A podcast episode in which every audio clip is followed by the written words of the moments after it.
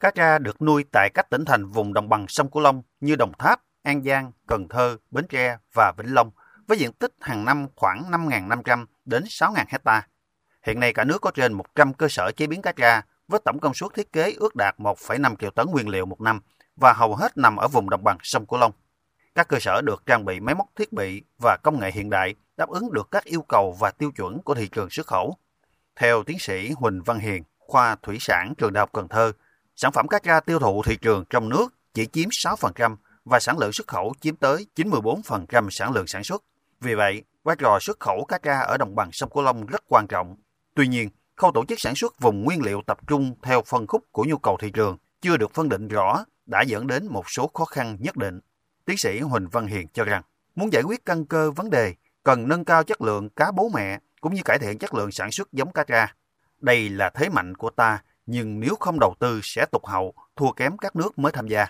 Việc xây dựng thương hiệu cũng phải là bước đi quan trọng trong xu hướng phát triển bền vững với các giải pháp hiện đại, đồng nhất về sản phẩm và dễ dàng truy xuất nguồn gốc từ khâu sản xuất tới bàn ăn.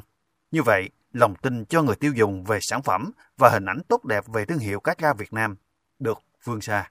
Đảm bảo được cái lợi nhuận tốt và lợi ích cho toàn xã hội về môi trường và đảm bảo được cái tránh lãng phí về thức ăn. Nên chúng ta sản xuất tập trung vào cái phân khúc của thị trường và nâng cao được cái giá trị theo cái chế biến sâu và chiến lược gắn với thương hiệu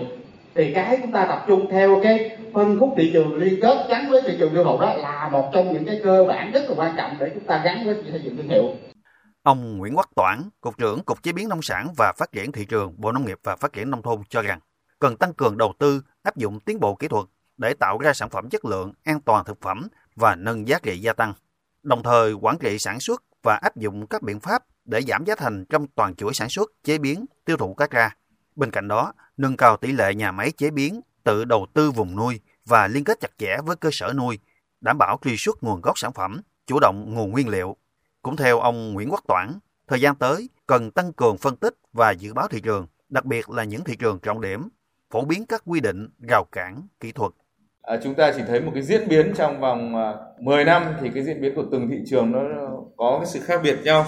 Bây giờ cái không gian của các cái hiệp định thương mại tự do không phải là lý thuyết nữa. Những cái FTA đó nó chúng ta tiếp cận theo thị trường thì chúng ta phải hoàn thiện thể chế, hoàn thiện kể cả cách tiếp cận về thị trường và giải quyết được cả những vấn đề rào cản kỹ thuật theo thị trường. Thì ở đây nó có cái thị trường Trung Quốc, thị trường CPTPP, thị trường EU, thị trường Mỹ, những cái thị trường đó là vô cùng quan trọng.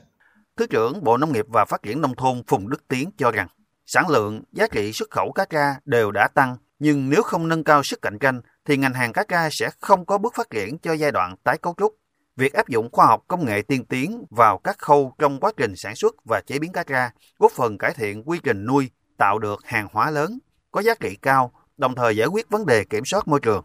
Ông Phùng Đức Tiến nhấn mạnh, tiềm năng, lợi thế của cá tra vùng đồng bằng sông Cửu Long rất lớn, nhưng chưa được khai thác một cách triệt để. Đặc biệt, các địa phương cần phải kiểm soát tốt diện tích nuôi cá tra, không mở rộng diện tích ồ ạt khi dự báo năm tới sẽ gặp nhiều khó khăn. Khi thị trường thế giới diễn biến phức tạp, nhu cầu cá tra có thể chững lại.